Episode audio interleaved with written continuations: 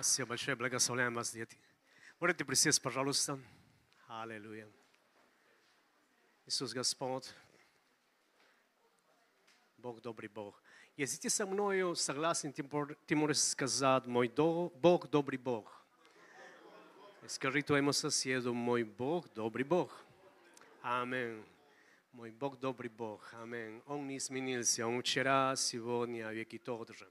Аминь. Вы знаете, сейчас хочу представить исполняющий обязанности пастора церкви на скале. В это время драгоценного брата, помазанника Божьего. Да? Приветствуем да? Артема Вялик. Я хочу некое предисловие, кто не знает. Э, Первое, что брат Артем взял ответственность очень ответственное время, в очень нужный час. И как правильно, вы знаете, оказаться в нужном месте в нужное время. Очень, это, вы знаете, давайте прославим Господа. Да? И есть один секрет, который, может быть, не все знают, но он и знает, ну, это пусть будет как, скажем, эм, ну, жизненные анекдоты, что ли. Что мне рассказал, и что первый раз, когда они были в церкви уже лет 5-6 тому назад, 6 лет наверняка, 6 лет тому назад, первый раз, когда они пришли в церковь с э, Евгенией, он пришел домой и сказал жене, я не пойду в церковь там, где пастор Альфонсо. Это мое, а, мое имя тоже, это одно из моих имен, у меня два имени, Альфонсо Артуро. И Бог по изволению своей, не по-человечески сделал так, что сегодня драгоценные браты с нами. Приветствую. Спасибо, пастор. Я прежде всего хочу, ну, как бы, э, поблагодарить также, э, ну, спа- спасибо за теплые слова, но все этого бы э, не было возможно, если бы здесь не было со мной верных людей, которые, ну, рядом стали. Это и прославление, и молитва, служение. Это, ну, мы все просто делали каждый свою часть, и это, ну, благодать.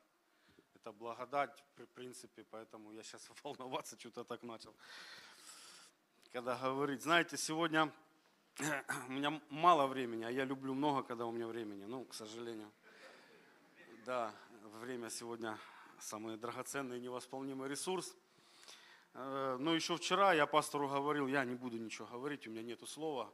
Но всю ночь мне Бог не давал покоя и просто надиктовывал, говорил, говорил. И ну, где-то где вот у меня даже сейчас такое чувство, что я не выспался, и мне э, вот электричество, знаете, есть такой момент электричества прям вну- внутри. Э, И, может быть, ну, немножко то слово, которое я сейчас буду говорить, оно, я верю, это слово от Бога. И именно, ну, именно вот посвященное, наверное, вот этой вот да- дате, мы привыкли, что 18 лет это уже определенный возраст, это определенный путь, это определенная зрелость, да, определенный результат. И, наверное, это вот слово, которое для тех, кто 18+, я имею в виду для тех, кто в духе 18+. Наш пастор любит повторять, и я с ним полностью согласен, что церковь – это Божий проект. А, Но самое удивительное то, что Бог, Он, а, ну, он не привлекает в этот проект ангелов, чтобы они здесь делали работу. Он привлекает в этот проект людей.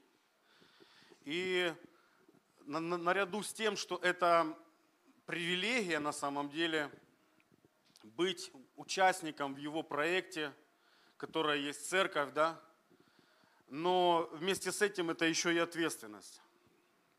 И, наверное, сегодня, вот говоря уже о возрасте, я буду говорить об ответственности.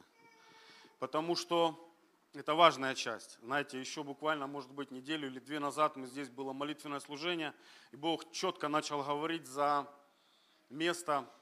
В Римлянах написано, вы сильные должны сносить немощи бессильных и не себе угождать. Не себе угождать, что это такое?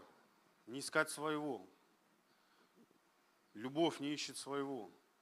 Я понимаю, что это где-то вот то, о чем, о чем учил Христос. Любовь. Потому узнают все, что вы мои ученики, если будет между вами любовь. заповедь, заповедь новую даю вам, если да, любите друг друга, как я вас возлюбил. И говоря опять же о вы сильные, должны сносить немощи бессильных, я понимаю, что нельзя построить что-то серьезное с людьми плотскими. Яков, он говорит, что где зависть и сварливость, там все худое. А зависть и сварливость – это качество ну, плотского человека, качество младенцев. Когда Павел пишет Коринфянам, он говорит эти слова, он обращается к ним говорит, я не мог с вами говорить как с духовными, потому что ну, вы еще не доросли, короче говоря. И он там ну, начинает их учить, и как раз таки он приходит к этой 13 главе, где он говорит о любви, которая все переносит, которая не ищет своего. И я вдруг понял, знаете, что Бог вот здесь, вот учреждая на этой планете, на э, Земля, да, вот этот свой проект небесный, Он ищет людей, которые, которые слуги, которые готовы не вращать э, все вокруг себя, а готовы сказать, Господи, что велишь делать? Что велишь делать? И вот эта ответственность, которая ложится на людей, которые являются участниками этого проекта, которые взяли на себя ответственность. Это на самом деле и привилегия, и ответственность. И знаете, может быть, ну, это очень такие печальные э, примеры, но я хочу их коснуться, потому что это примеры для нас. И Петр говорит, что вы хорошо делаете, когда обращаетесь к пророческому слову. Да? Впервые мы видим, когда Бог, Он очень строго взыскивает с Надава и Авиуда, которые по своему произволу решили, что они могут взять и принести чуждый огонь на жертвенник. Они по своему где-то произволу решили, что имеют право вносить коррективы в Божий план, делая то, что Бог не повелел делать. И они были строго наказаны, они умерли перед Господом. Но после этого приходит Моисей к Аарону и говорит, это то, о чем Бог говорил – когда говорил, что я освячусь в приближающихся ко мне. Я понимаю, что сегодня те люди, которые хотят приближаться к Богу, они одновременно сталкиваются с этой вот ответственностью, что Бог, Он ну, предъявляет определенные требования к людям, которые хотят участвовать в Его проекте, и более того, хотят участвовать в Его проекте не рядовыми да, людьми, а ключевыми людьми. И уже тогда, когда Христос был на земле, Он учил своих э, апостолов, Он говорил, кто хочет между вами быть большим, да будет всем слугою. Если вы хотите иметь вес, иметь значение вот в том проекте, который Бог учреждает на земле, вы должны понять, что в нем не все так, как в этом мире – знаете, следующий отрицательный, опять же, пример – это сыновья Илия, который, которому Бог приходит и говорит, ты предпочел своих сыновей мне, ты их не наставил, ты их не остановил. Мы читаем Писание, да, это для нас, ну, тоже такой негативный пример лидерства, да, священства. И они, они отвращали народ Божий от жертвоприношения, они занимались блудом с, с женщинами, которые вот там вот были. И Бог, Он терпел, на это смотрел все, но однажды Он выносит этот, этот приговор, да. И мы знаем эту историю, и, и, и Финеес, и Офни и Финеес, они умирают в один день, и сам Илия, он, когда получает это известие, он падает с седалища, на котором сидел возле ворот, и ломает шею. На его место приходит Самуил, который является вот таким вот олицетворением нового дыхания. Знаете, когда Христос пришел, Он рассказывает притчу, и Он адресует ее ну, религиозной элите того времени. Он говорит, что был одним человеком, который имел большое влияние, да, был насажен виноградник, и он отдал его, этот виноградник виноградарям, рассчитывая, что он получит от этого виноградника ну, то, что он планировал получить. И когда настало время получить э, дивиденды, да, получить плоды, он посылал своих слуг, чтобы взять. Но эти люди, которые получили во владение, в управление, в аренду, так сказать, да, э, виноградник, они одних убили, одних изгнали. И тогда он говорит, пошлю сына, потому что ну, постыдятся, увидят, что сын и ну, одумаются. Но не тут-то было. Иисус рассказывает эту притчу, и он проводит параллели с собой. Ученики, может быть, еще этого не понимают, но мы-то, глядя на это уже ну, из, из того, что произошло, мы понимаем, что Иисус имел в виду себя. Мы видим, что Иисуса вот эти виноградни, э, виноградари, они предают смерти с такой вот мыслью, что убьем наследника и завладеем наследством, оно навсегда останется нами. Но Иисус, Он говорит в этой притче, Он говорит, что скажу вам, что произойдет с этими виноградарями. Их Он накажет, а виноградник отдаст другим, которые будут выполнять, будут отдавать то, что нужно отдавать, да, Богу Божье. И я понимаю, что сегодня перед теми людьми, которые, которых Бог призывает в свою, в свою работу, в свой план, Он также ставит и вот эту вот планку, ставит вот это вот норматив. Я понимаю, что я сегодня ну, неся служение, да, священнодействие, и каждый, кто сегодня вместе со мной здесь в это, это делает, мы призваны к тому, чтобы сохранить вот эту вот профпригодность. Я и так это говорю. Профпригодность, потому что это, это его удел, это его овцы. И то, что э, мне, мне доверено, это привилегия быть в его уделе, быть в его проекте – но с меня и спросится, кому много дано, с того много и спросится, Христос говорит. Я понимаю, что ну, это слово, оно ну, такое, наверное, слово увещевания для церкви сегодня, для лидеров, для людей, которые занимают какие-то позиции. Но это и слово благословения, потому что я верю, как, ну, да, как Павел, он, он, он говорит, что течение совершил, веру сохранил – и мне готовится венец от Господа. Когда он наставляет Тимофея, он говорит, что вот подражай тому образцу здравого учения, который слышал от меня. Но знаете, я это место смотрю немножко по-другому. Я смотрю его через призму откровения и апостола Якова, который говорит, покажи мне веру твою без дел. Это невозможно сделать. А я, говорит, покажу тебе свою веру из дел моих. И я понимаю, что у Тимофея была привилегия, у него был образец здравого учения. Он видел Павла, который, который был этим образцом, был этим примером для подражания. Знаете, это мое свидетельство где-то, возможно, оно ну, содержит в себе такую боль, потому что когда мы пришли церковь на скале, мы пришли с ранами.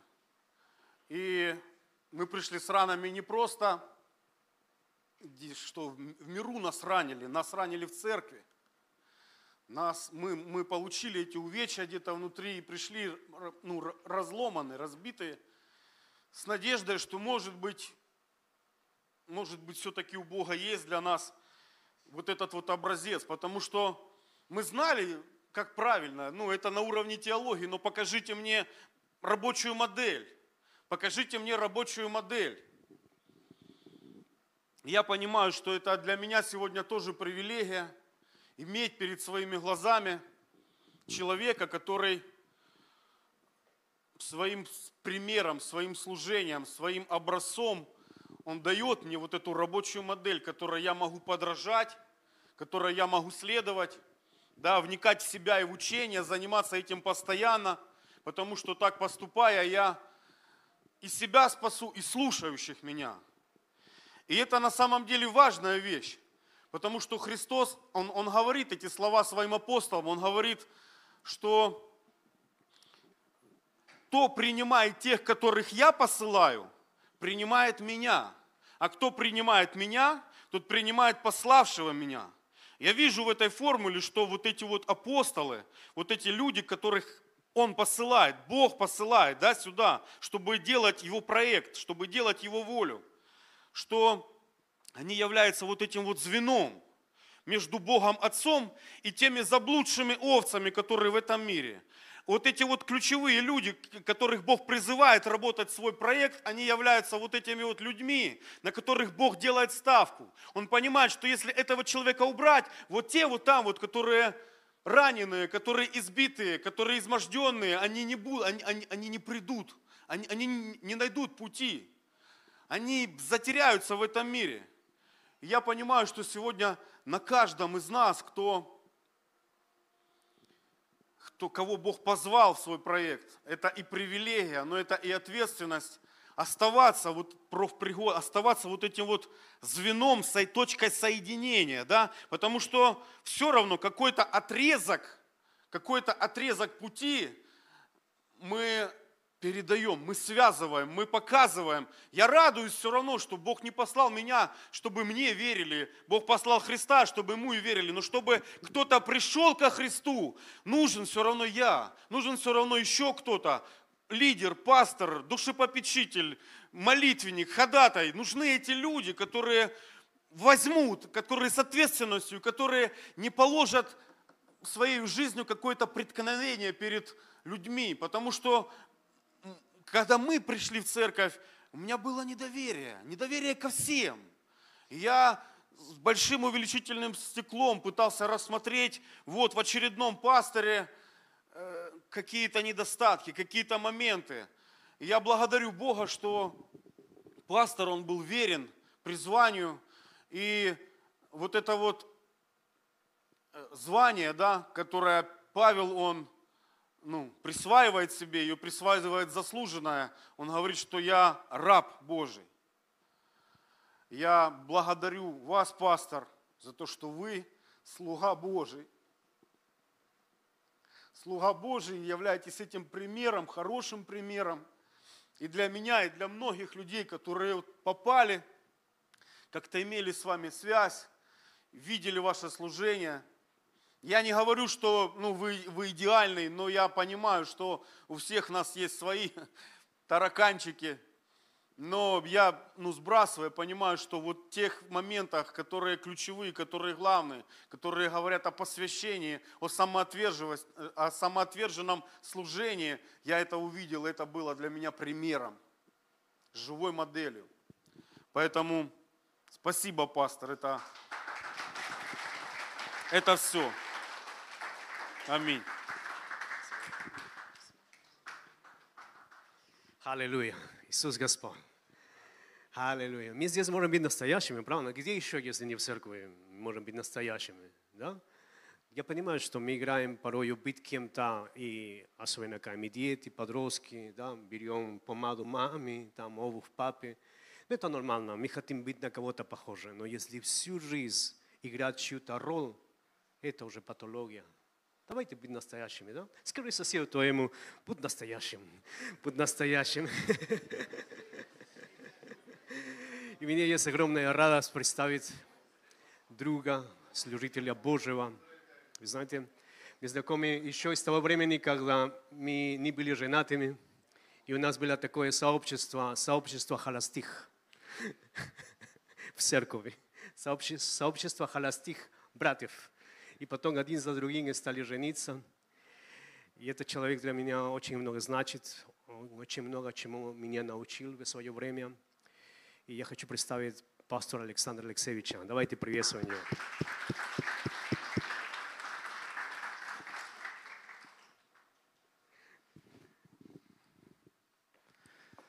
Я всю жизнь знал его как Альфонса.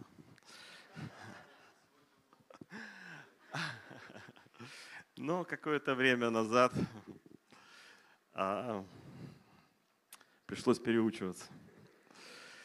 Ну, знаете, есть периоды такие в жизни, которые мы проходим. И сегодня коротенькое, сколько минут? 10 минут? 15. Есть коротенькое такое послание, слово э, о том, как мы остаемся в плену своих прежних эмоций или в плену тех чувств, которые на, нам, э, на, нами владели э, раньше. И характерно так, да знаете, когда люди вспоминают о своей молодости, когда они вспоминают о том, что их больше всего а, радовало, что их больше всего насыщало, это уносит их в те времена, когда они были наполнены этими положительными эмоциями. И может быть это э, лично мое переживание, но мне так кажется, что каждый человек, он имеет именно в молодости такие периоды, когда мы насыщаемся жизнью, когда мы полны что очень важно, мы полны оптимизма жизненного. У нас есть своего рода розовые очки, которые не позволяют нам видеть реальность такой, какая она есть. И мы в ожидании, мы в предвкушении того, что вот-вот откроется именно та надежда, именно та мечта, Именно та жизнь, которую мы держим внутри, нам так хотелось бы, чтобы это произошло через наше образование, через какое-то чудо, возможно, просто в связи с возрастом. И многие мечтают, ну, к 30 годам у меня будет уже это, а к 35 я уже буду этим. А вот к 40, нет, 40 это уже много, потому что это уже старики там где-то они ходят 40 лет. Туда я не буду заглядывать, потому что в это время моя жизнь будет настолько налажена, и у меня будет все, что не о чем будет и думать. И вот, э, знаете, жизнь, она реальна, и она расставляет свои собственные коррективы на нашем пути – но впечатление, впечатление наше от, эти, от этого периода мечтаний и такого, знаете, а, переживания оптимизма и настроя на то, что все у тебя сложится и все будет просто замечательно, оно где-то внутри, в сердце оставляет глубокий-глубокий след. И заметьте, что у нас выросли целое поколение – людей, э, жизнь которых, жизненный центр остался в СССР. Заметили, да? То есть сколько бы ты ему не утверждал, я своим родителям, сколько я с ними не разговаривал, а сколько бы я их не убеждал, что СССР это гроб свободы, и это гулаги, и это э, просто авторитаризм в высшей степени, и это преследование верующих, и чего там только э, очень плохого, и совсем плохого, и негативного, и отрицательного не было, но их молодость осталась там, правда? И вы помните эту историю э, с израильтянами, да, которые вышли из Египта, но, как мы привыкли уже говорить, эту расхожую фразу, но Египет ну никак не мог выйти из них. И поэтому все поколение, которое было старше 20 лет, было оставлено в пустыне, и они не подлежали перевоспитанию. Они не смогли вообще найти в себе силы переоценить Э, то время, которое Бог дал им как время новое. Понимаете, в чем дело? И мы с вами стоим на самом деле на пороге вот таких периодов, потому что не было еще в жизни нашей страны и в большинстве поколений в периода не было такого периода, который бы назывался война. И если раньше мы имели период мира, то знаете, многие корнями туда ушли в этот период мира. И на сегодняшний день переживают это состояние. Господи, как же было тогда? Хорошо, до войны, как же было это здорово, как же было нам весело и дружно жить.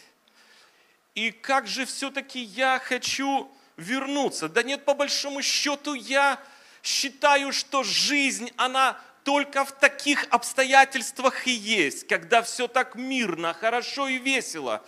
И сейчас мне только нужно перетерпеть какое-то время, вот пере, переждать, еще немного, начнется контрнаступление, начнутся какие-то активные действия, и наконец-то я опять буду переживать те ощущения, те, то наполнение, тот мир и радость, который мы испытывали до войны. И это ловушка, знаете, я хочу сказать вам, что это ловушка прежних эмоций, прежних эмоций. Пару человек э, на возрасте вот 17 до 18 лет, я вот просто сидя здесь вспомнил об этих библейских героев, в жизни которых периоды резко поменялись. Просто настолько резко, что жизнь их начала течь совершенно в ином русле. Это Иосиф и Давид – в жизни Иосифа произошла э, существенная катастрофа. Как сегодня говорил уже брат, да, он был предан самыми близкими ему людьми.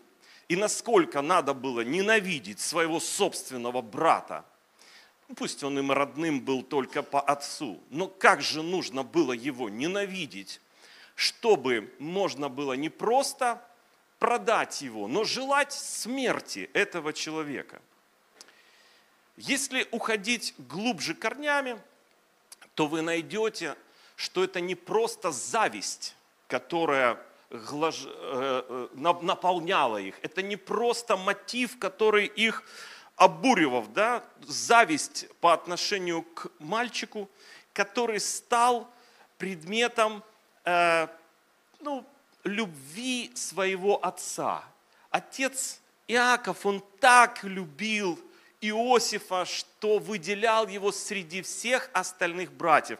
Поскольку э, от э, э, Рахили, это была э, его жена, одна из его жен, да, потому что первая жена его была Лия, и вторая Рахили, достались они ему за очень длительный труд, то первый ребенок, рожденный от любимой жены, ключевое слово, которое подчеркнуто восемь раз любимой, потому что вторая была совсем даже нелюбимая жена, э, красивой, потому что вторая была совсем некрасивая, еще и страдала э, проблемой с глазами. И первый ребенок от любимой, красивой жены, он был им почитаем и превознесен среди всех остальных.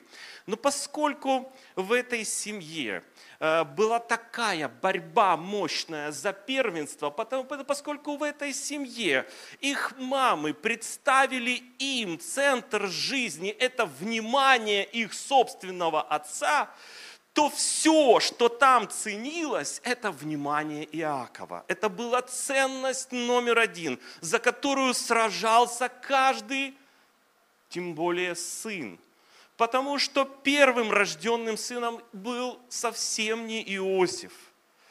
Первым рожденным сыном был другой брат от другой жены. И поскольку они все чувствовали, что если бы внимание Иакова было направлено на первенца, то это как бы законно, знаете, это законно, это нормально. Мы бы все это могли принять. Внимание к первенцу, потому что так была устроена наша культура. Внимание к первенцу, э, все, в любовь к первенцу, две части от наследства к первенцу, это среди нашей культуры норма. Но внимание было оказано человеку, который по законам и по порядку того времени не подпадал под всеобщее понимание и одобрение внимания и любви. И знаете, они настолько были этим обижены, они были настолько этим раздражены, что готовы были убить Иосифа. Родные братья готовы были убить Иосифа. И когда мы смотрим на эту ситуацию через призму того, что происходило со Христом, то мы понимаем, как сильна Библия в прообразах.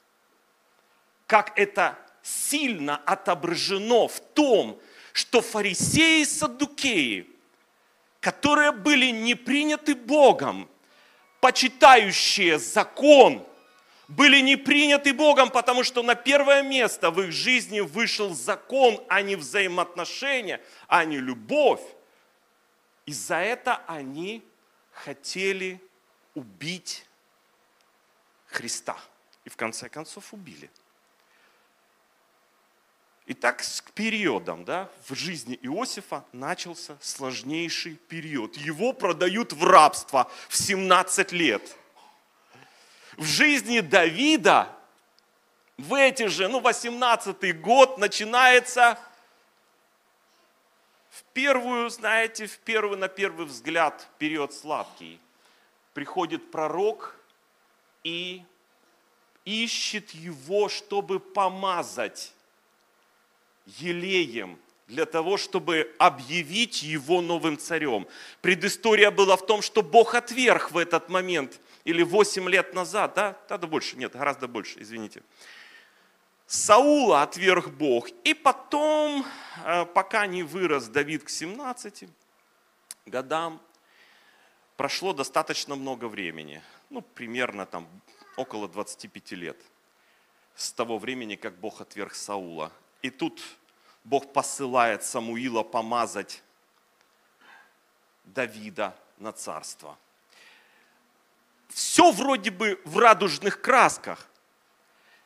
И Иисей, который является папой Давида, представляет Самуилу своих детей, своих сыновей – и когда он по одному подводит к Самуилу для того, чтобы он помазал, то ни один из них не выбран Богом. А Давид, знаете, он даже не входил в планы отца, потому что он в это время был на поле. Можно было бы послать за ним, можно было бы его призвать оттуда за это время, пока пришел пророк и сказал, что кого-то из твоей семьи выбрал Бог. Но этого не произошло. В конце концов, пророк, чтобы почтить его, сказал, мы не сядем обедать до тех пор, пока ты не приведешь еще одного сына. Давида помазал Самуил, и с этого времени, что Давид стал царем? Нет, у Давида начинается период, сложнейший период испытаний и гонений. Да, у него были очень существенные победы. Он отрубил голову Голиафу, он произвел фурор, о нем сложили песни в народе. Но весь период на протяжении следующих 13 лет это период гонения и преследования, это период скорби, это период взывания к Богу, это период сложнейшей жизненных перипетий. И так бывает что перед тем, как взойти на трон Иосифу, пришлось практически 13 лет отсидеть в тюрьме, быть в рабстве, Давиду быть в гонениях, потому что тот же срок, примерно 13 лет был и у него во всех этих периодах. Если взять еще библейскую хронологию, то примерно 14 лет апостол Павел проходил путь подготовки в Тарсе, когда он после Э, похода в Дамаск должен был отправиться в свой город, вернуться и там в своей собственной синагоге проповедовать Евангелие. Но в синагоге можно было проповедовать Евангелие только через уплату страшной цены. Он говорит, что его несколько раз побивали палками, я не помню, трое, три раза, по-моему, да, его там били по 30 по 40 ударов без одного. И теологи склоняются к мысли, что это было именно в этот период 14 лет, потому что а, для того, чтобы оставаться членом синагоги, ты должен был принять наказание от равина, который тебе его назначит. И если равин не принимал, послание Павла, то, конечно же, он должен был его исправлять по своему собственному э, пониманию. Поэтому через 14 лет Павел вышел достаточно закаленный, когда Варнава привел его в Антиохию для следующего путешествия. Эти периоды, знаете, они касаются нас очень сильно. Потому что сегодня война. Вчера мы были в одном из сел 100 километров от Запорожья, село Самойловка. И э, раздача гуманитарной помощи была категории пенсионеры – пришли люди старшего возраста.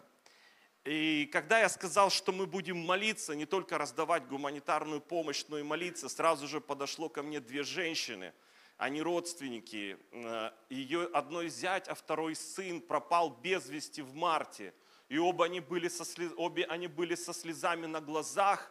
И они фактически плакали здесь же, стоя при мне. И они настолько были наполнены горем. Одна другой утешала и говорила, слушай, не плачь, сколько можно плакать, ты выплакала все глаза.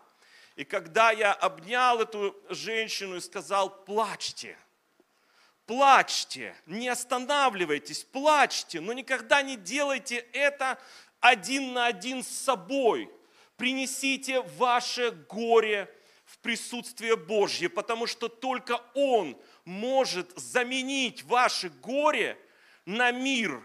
Поэтому, когда вам плачется, когда рядом находятся люди, которые переживают горе, знаете, не останьтесь корнями в тех эмоциях, которые мы имели до войны. Это новый период, церковь, в который мы должны войти с эмпатией, с состраданием. Это новый период, когда мы должны стать в обществе теми, кто действительно может обнимать, сострадать и научить, и быть рядом, когда люди переносят страшное горе, потери, утраты и войны. И это далеко не радостно, это далеко не счастливо, хотя мы понимаем внутренне этот посыл, что имена наши записаны в книге жизни. И наша радость, она действительно настолько целостна и настолько глубока, что никто ее не может отнять у нас. Но тем не менее, Церковь – это новый период. Обнять, стоять рядом, сочувствовать, сопереживать, быть рядом и поддерживать их руки. И когда я сказал им слова о Христе, когда мы вместе с ними помолились, а потом помолились еще за исцеление. У одной из них, а у обоих болело сердце. Болело сердце, конечно, в такое напряжение, в такой стресс люди, войдя, сразу же чувствуют Э, давление эмоций на свое собственное физическое состояние.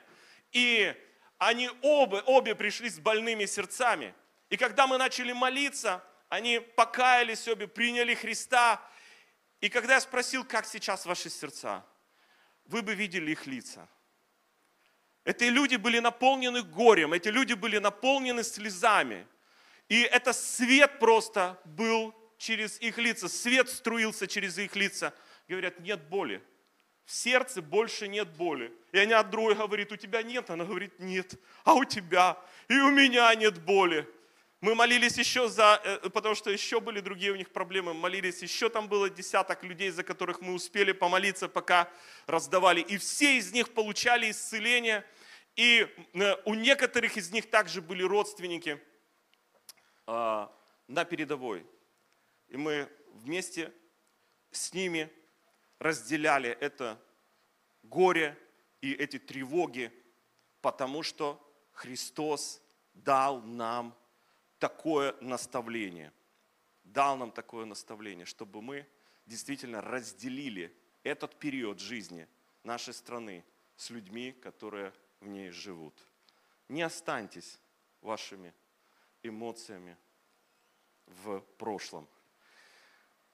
Аллилуйя. Иисус Господь. Спасибо, дорогой. Очень важное, актуальное слово, да? Согласны, церковь, да? Очень важное, очень такое нужное в это время. Чудесно.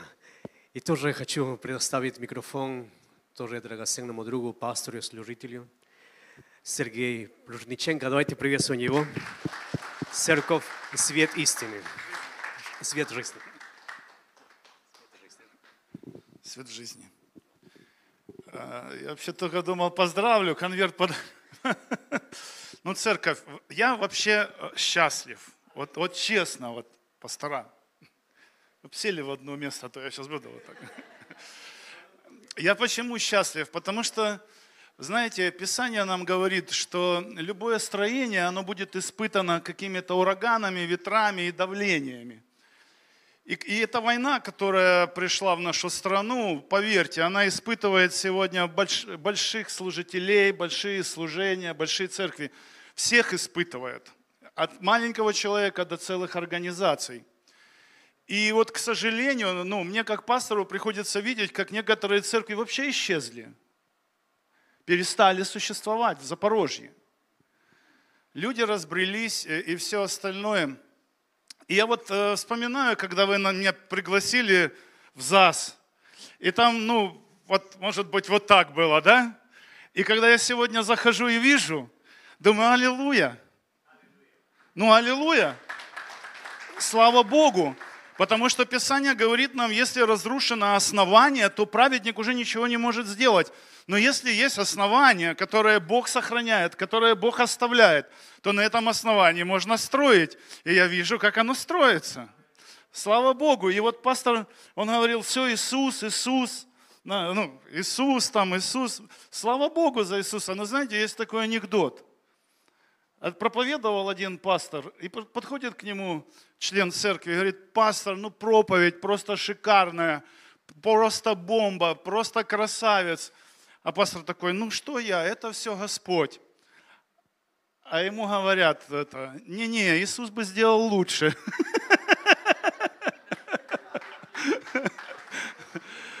Но я к чему говорю, что Артем хорошо сказал за вас, пастор, что, знаете, кто-то это основание залаживает. И это делают люди. И когда приходят ветра, они просто испытывают чье-то строение. И я счастлив, что вам удалось заложить такое основание, которое выстояло. Несмотря на штормы, ураганы, а Богу все равно, Он может построить. Потому что Он тот, который строит церковь. Он э, тот, который будет созидать, наполнять, развивать. И я просто благодарю Бога за то, что Он дает видеть Э, Божью славу на вас. И это чудесно. Оставайтесь верными, потому что это самое, наверное, ценное качество. Я бы э, хотел просто пожелать вам, как церкви, быть верными. И как э, пастор Артем говорит, что смотрел на Альфонса и подражал, сегодня он стоит здесь, на этом месте. И я вдохновляю вас смотреть на него и подражать ему не обижайтесь. Он сейчас здесь.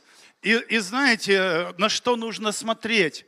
В Библии есть такая история, когда написано, филистимляне напали на землю, которая принадлежала Давиду. Написано, что вся армия дрогнула и побежала.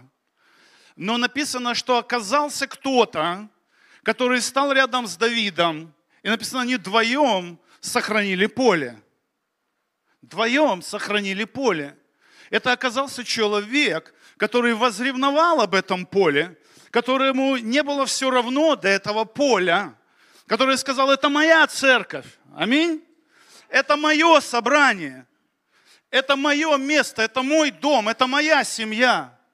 И я встану в проломе за свою семью, я буду биться за свою церковь, и я встану рядом с пастором, который сегодня взял эту ответственность, который сегодня сражается, чтобы дьявол не разрушил эту церковь, который сегодня стоит в проломе за это. И Бог говорит, я ищу у них людей. Слышите?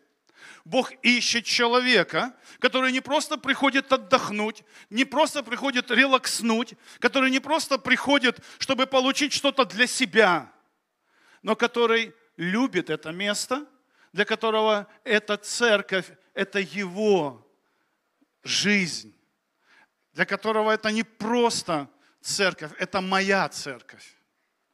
Скажи, моя церковь. Моя церковь. Любите свою церковь, дорогие.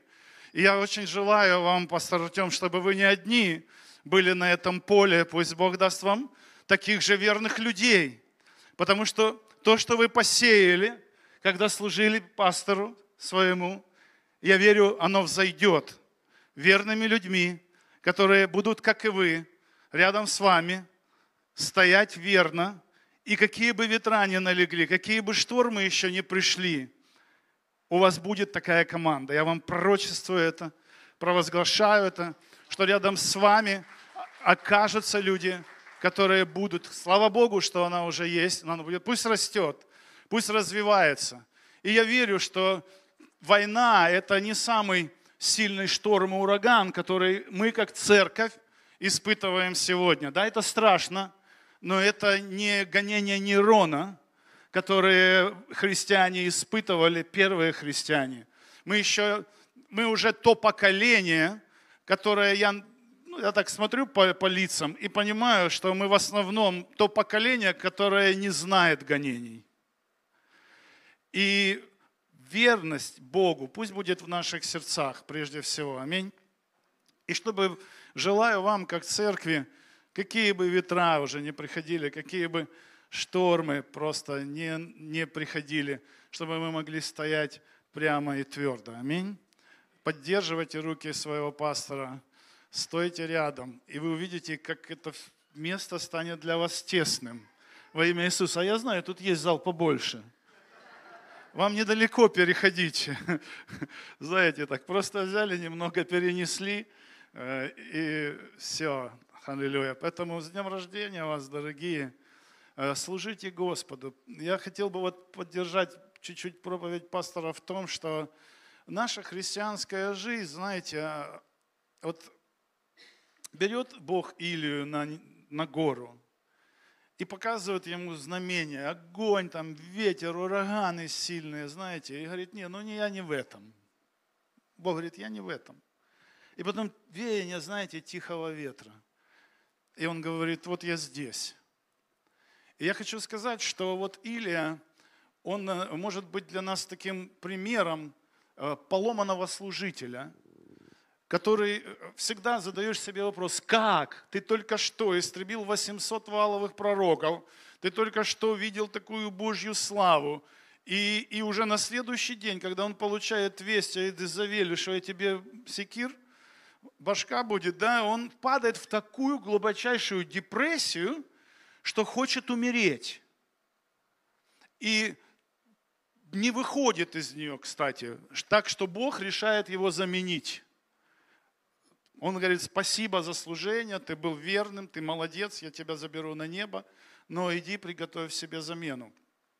И вот я бы хотел вот, э, напомнить нам, э, э, ну, дать совет для выживаемости церкви, для вашей выживаемости в жизни – Потому что когда ты думаешь, почему это произошло с Илией, мы можем увидеть, что Илия делает ставку на какое-то одно событие в своей жизни. Вот он думает, что вот сейчас я принесу жертву, огонь сойдет, Бог явит такую славу, весь народ обратится. А ничего не происходит. И знаете, это проблема, когда мы с вами делаем удар на какое-то событие. Вот я достигну вот этого, и все у меня будет хорошо. А ты достигаешь какой-то точки, а смотришь, а жизнь продолжается. Нужно жить дальше и уже эта победа тебе ну, не, не кажется такой важной, потому что тебе снова нужно прилагать усилия, тебе снова нужно продолжать ходить в святости, тебе нужно снова продолжать нести служение, тебе нужно снова строить, строить и строить. Когда-то я молился за 50 человек в церкви. И думал, ну когда у меня будет 50 человек на служение, я буду таким самым счастливым пастором, наверное. Но когда я увидел 50 человек, я понял, ничего не останавливается, ничего не ушходит, нужно продолжать работать. И вот я думаю, ошибка Илии, она была как раз в этом, что он все положил в одно событие в своей жизни. И когда его надежды не оправдались, это поломало его настолько сильно, что он стал разочарованным человеком. Поэтому желаю вам не зацикливаться. И вот и Бог его реабилитирует. В чем? Он говорит, послушай, не вот в этом, не бабах, и все, там, провели конференцию, сделали, там, достигли какого-то результата. Бог говорит, нет, я не в этом. Ты думал, я в этом, в огне, который сошел на жертвенник. Ты думал, что я вот в той силе, когда ты истребил. Он говорит, нет, я в тихом вене. Другими словами, Бог говорит, я, знаете, в такой незаметной, постоянной работе, в постоянном движении. Я, и он говорит, или послушай, ты не обольщайся, кто-то делал до тебя, сегодня делаешь ты, а у меня, говорит, еще есть 7 тысяч человек, которые после тебя могут делать. Поэтому Бог, друзья, в процессе. Бог в процессе. И мы включены с Ним сегодня в этот процесс. И это наше время. Кто-то строил до нас, кто-то строил до тебя, кто-то, кто будет строить после тебя. И в этом э, наша жизнь. И я хотел бы еще дать совет такой, знаете, и, и когда ты думаешь, что же делать, э, и чтобы мы не повторили ошибки, или нужно, есть такой совет, что у каждого из нас цель в жизни должна быть недостижимой. Ставьте цели, которые вы не достигнете при своей жизни. Цель нашей церкви, я знаю, что я с женой не достигну. Мы поставили такую цель, которую, реализацию которой я не увижу, и это побуждает создавать команду молодых людей, которые ты можешь передать ведение, которые понесут церковь дальше. И, и это позволяет церкви жить и существовать после тебя. Но этот фундамент нужно заложить сегодня.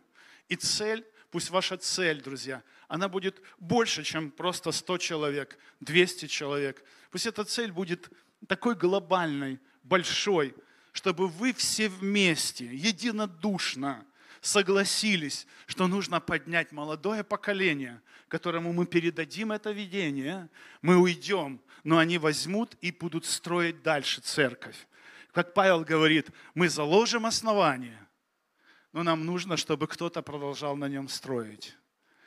И мы можем это передать новому поколению. Поэтому я благословляю вас как церковь. Спасибо большое, что мы можем знать друг друга. Это большая честь, привилегия э, знать вас, видеть ту работу, которую вы совершаете. И слава Богу, мы можем увидеть продолжение этой работы э, в учениках. Поэтому это большой труд. А я вас благословляю еще раз. Любите друг друга, потому что чем старше ты становишься, тем больше ты понимаешь э, все писания Иоанна. когда, когда, ребята, успокойтесь, любите друг друга. Какие там соревнования, какие там позиции, какие посты, какие ссоры, распри, что вы робите? Просто любите друг друга и исполните Писание. Спасибо большое. Поздравляю с днем рождения. Спасибо, пастор. Спасибо большое за почтение вашим присутствием, пастыря. Спасибо большое. Для нас это огромная радость. Давайте поблагодарим Господа. Да? Благодарим Господа за это общение. Вы знаете, в этом, когда Бог любит удивлять нас, что Он всегда делает намного больше, о чем мы просим или о чем помышляем. Да?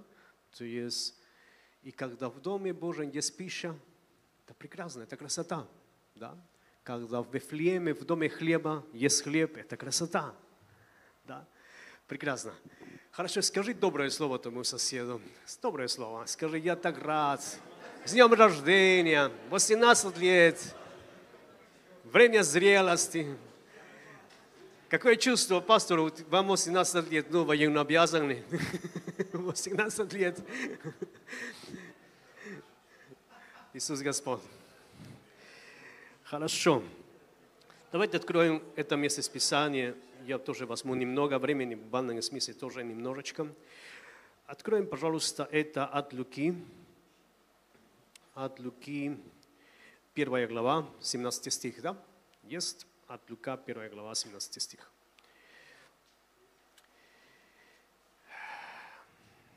Есть одно, один стих, да, очень много такое.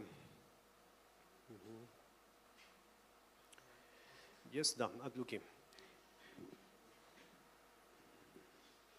И предъявит пред ним в духе и силе Илия, чтобы возвратить сердца совдетям и непокорным образ мыслей праведной, да би представить народ приготовленный. Аминь. Дай представить народ приготовленный. Вы знаете, этот стих немножечко э, продолжая тему, которую мы говорили в прошлое воскресенье, о красоте мыслей. Помните, да? Красота мыслей. И если мы здесь смотрим, что праведники очень часто имеют непокорный образ мышления. То есть проблема с миром само собой. Проблема мира пропадает, э, стези смерти, стези греха, да? проклятие. Ну, понятно, проблемы мира, грех. Проблема церкви в чем? Непокорный образ мышления. Вот почему очень часто мы читаем в Писании о преображении мышления.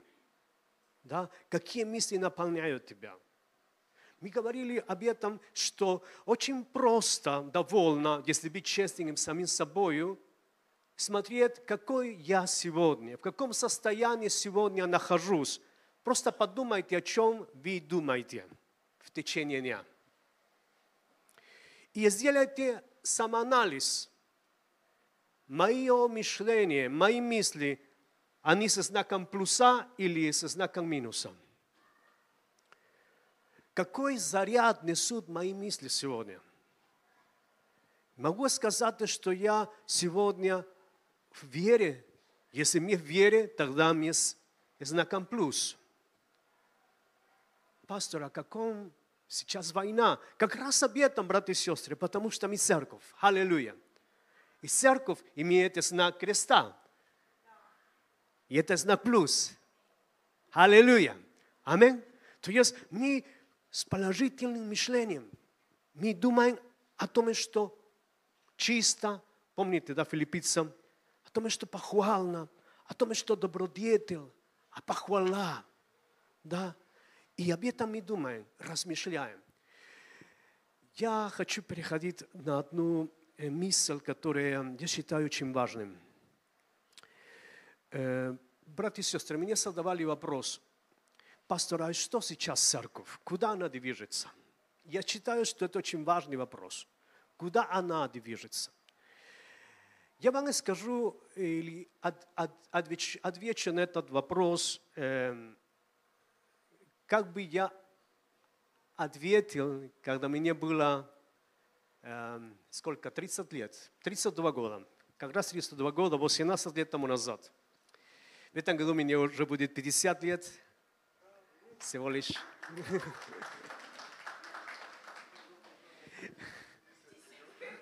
Клуб пятидесятников. На испанском слово 50 звучит 50. 50 – это палabra гомоним, которая означает без счета. То есть без счета, уже не считается. 50. Я ответил быть таким образом. Братья и сестры, я бы сделал то же самое, что в начале. Если бы кто-то мне сказал, пастор, давайте сегодня начнем все с нуля, я бы сказал, я бы сделал то же самое, что в начале. Что было в начале? Братья и сестры, поиск Божьего лица. Что Бог ты хочешь обо мне? Да? Иисус уже обещал, это не человек обещал, я сделаю вас ловцами человеков. И следуйте за мною, и я сделаю из вас ловцами человеков. Подумайте, подумайте. Мы следуем за Иисусом, Иисус преображает нас, и Он делает из нас ловцами людей. Людей, которые были потеряны, которые были проклятыми, которые были жертвами насилия, колдовства, банкротства, и они приходят в церковь, в Царство Божьего и знакомятся с живым Христом. Ловцами человеков. Этот мир море, этот мир океан. Иисус поселяет нас в этот мир, в этот океан – и вытаскивает людей в Его Царство. Потому я верю, братья и сестры, когда мы говорим о нашем хождении с Богом, каждый из нас становится рано или поздно ловцом человеков. Аллилуйя. Каждый из нас, без исключения. Вы знаете, что у меня девять детей, да, кто не знает, то есть будете знать. У меня только одна дочка и восемь хлопцев. Да. И я вам и скажу, с кем поведетесь, того и наберетесь. Очень просто. Это очень просто. Если не по плоти, но уж точно по духу, вы имеете все возможности, даже если вам 70. Да? Иметь духовные дети. Иметь духовные дети и много детей. В этом прославится Отец мой, если вы принесете много плода и будете моими учениками. Аминь. В этом прославится Отец. В этом прославится Отец, если у вас будет и много плода. Аминь. И много плода. Иисус Господь. Мы хотим много денег, и много машин, много квартир, крупный счет в банке. Хотим много всего в этом мире. Но кто хочет много детей? О, спасибо за... 28 глава Второзакония. Все любят 28 главу Второзакония. Там написано, дам тебе много домов, скота, все. Вау, это много-много. Я говорю, а прочитайте внимательно, там еще много детей. Это час благословения.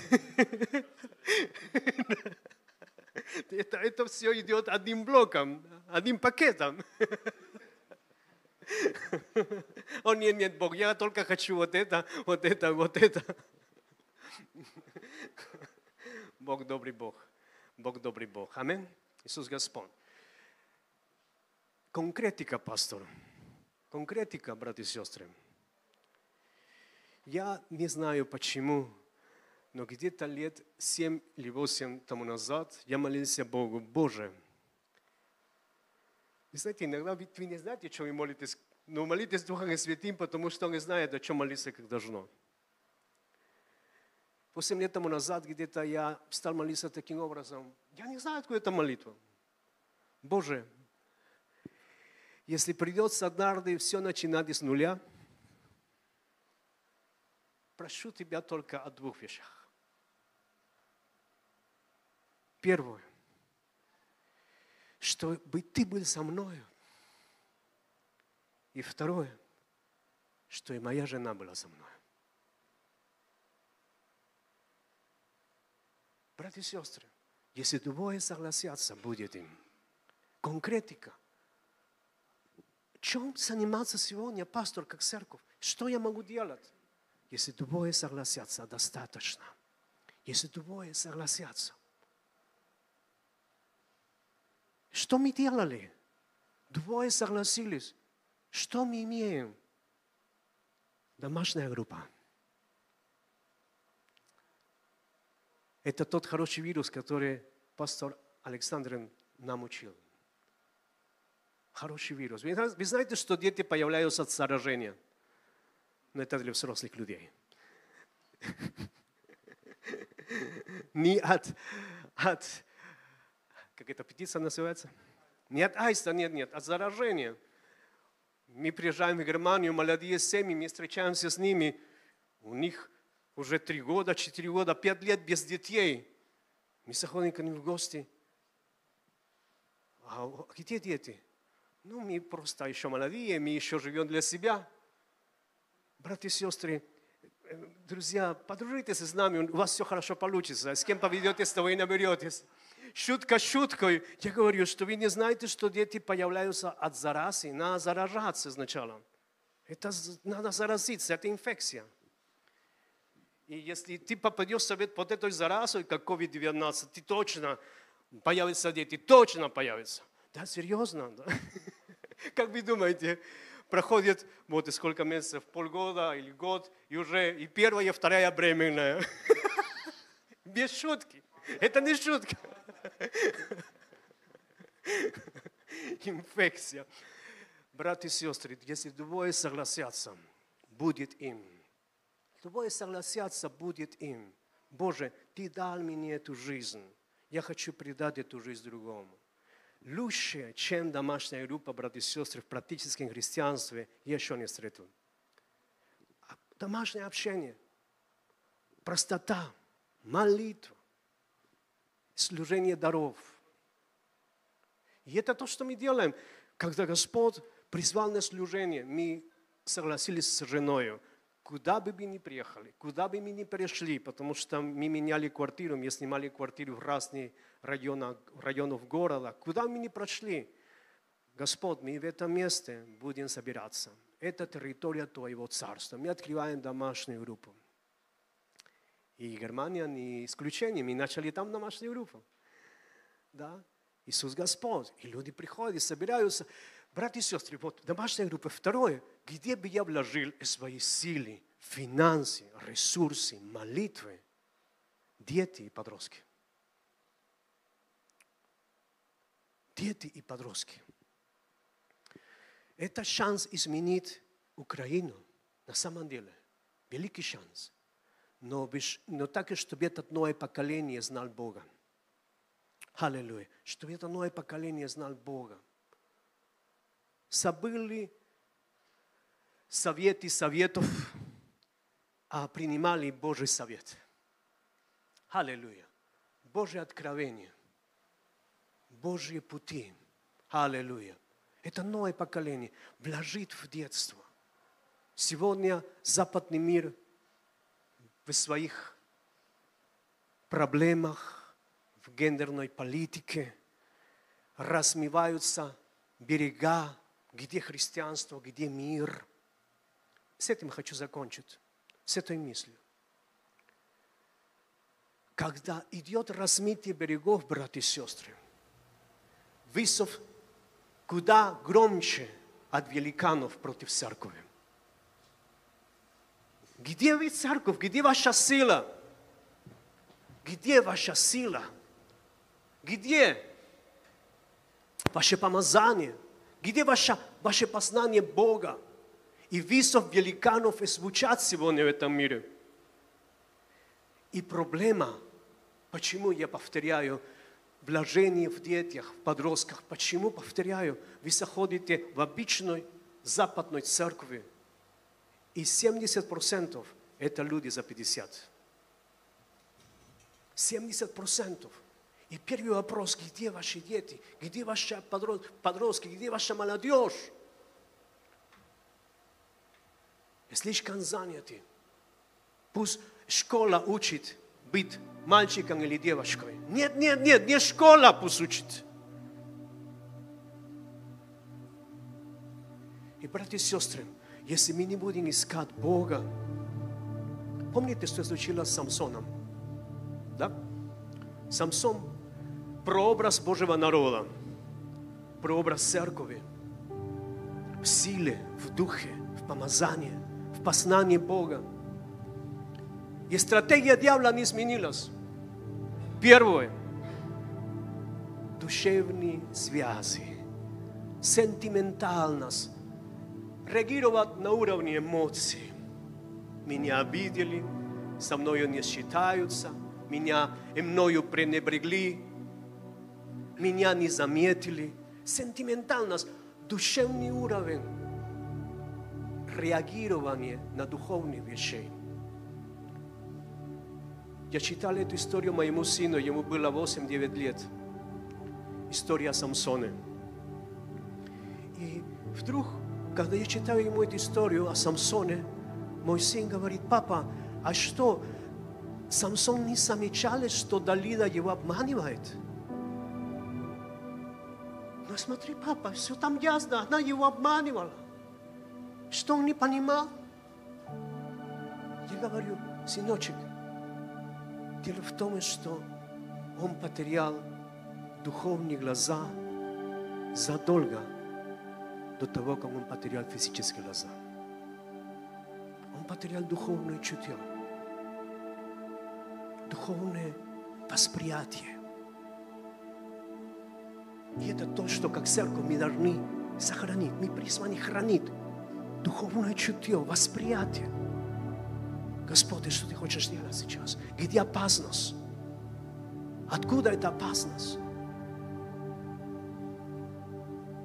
Пусть Господь хранит нас от того, чтобы мы все реагируем просто на уровне наших чувств, на уровне нашей души.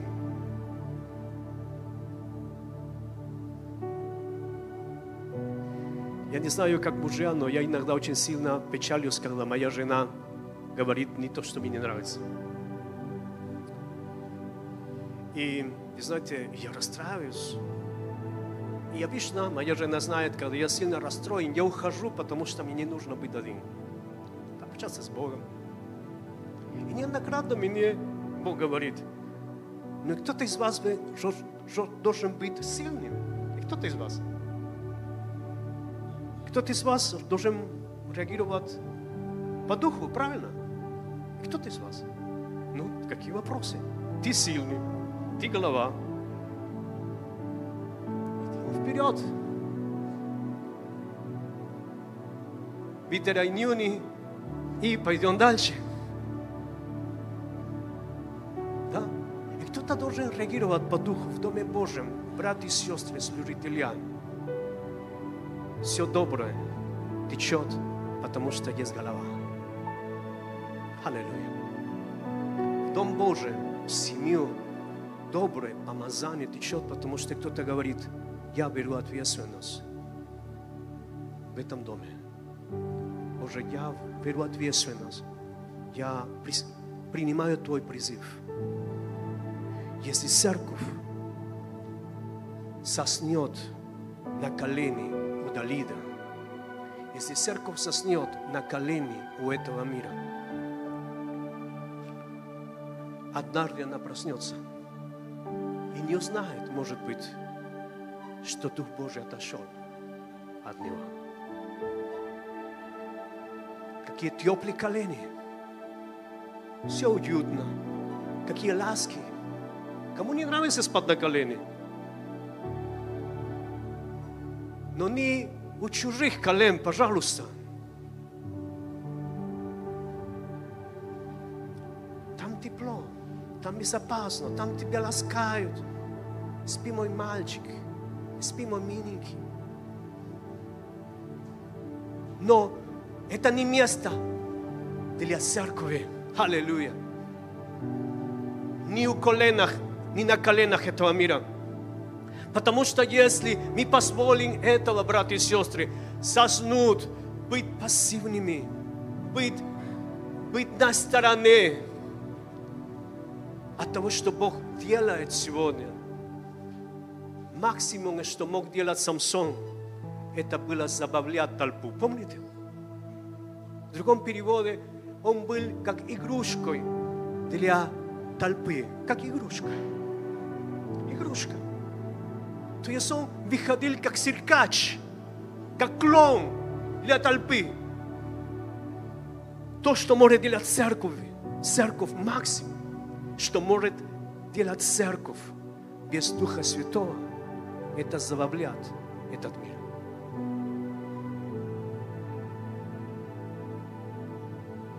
Потому можем встать, пожалуйста. Потому мы не соглашаемся на этом. Мы не соглашаемся на это. Мы хотим передать силу, познание Божие. Аллилуйя. Боже, спасибо Тебе. О Господь, спасибо Тебе. Аллилуйя, Боже, спасибо. Благодарим Тебя.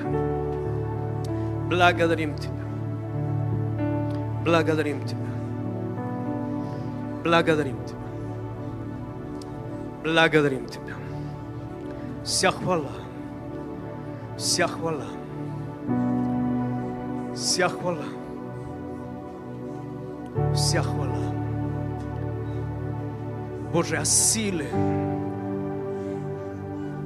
Вы исполните силой, когда сойдет на вас Дух Святой. И вы исполните силой. И вы исполните силой. Аллилуйя. И Он пошлет Духа Святого. Аллилуйя. И Он даст нам Духа Святого, просящим у Него. Просящим у Него. Аллилуйя. Да, Боже. Да, Господь. Да, Господь. Да, Господь. Аллилуйя. Я прошу, Господь, сегодня в этом небесном толчке для церкви Твоей, в этом небесном толчке, что ей, чтобы она проснулась и начала действовать в полноте.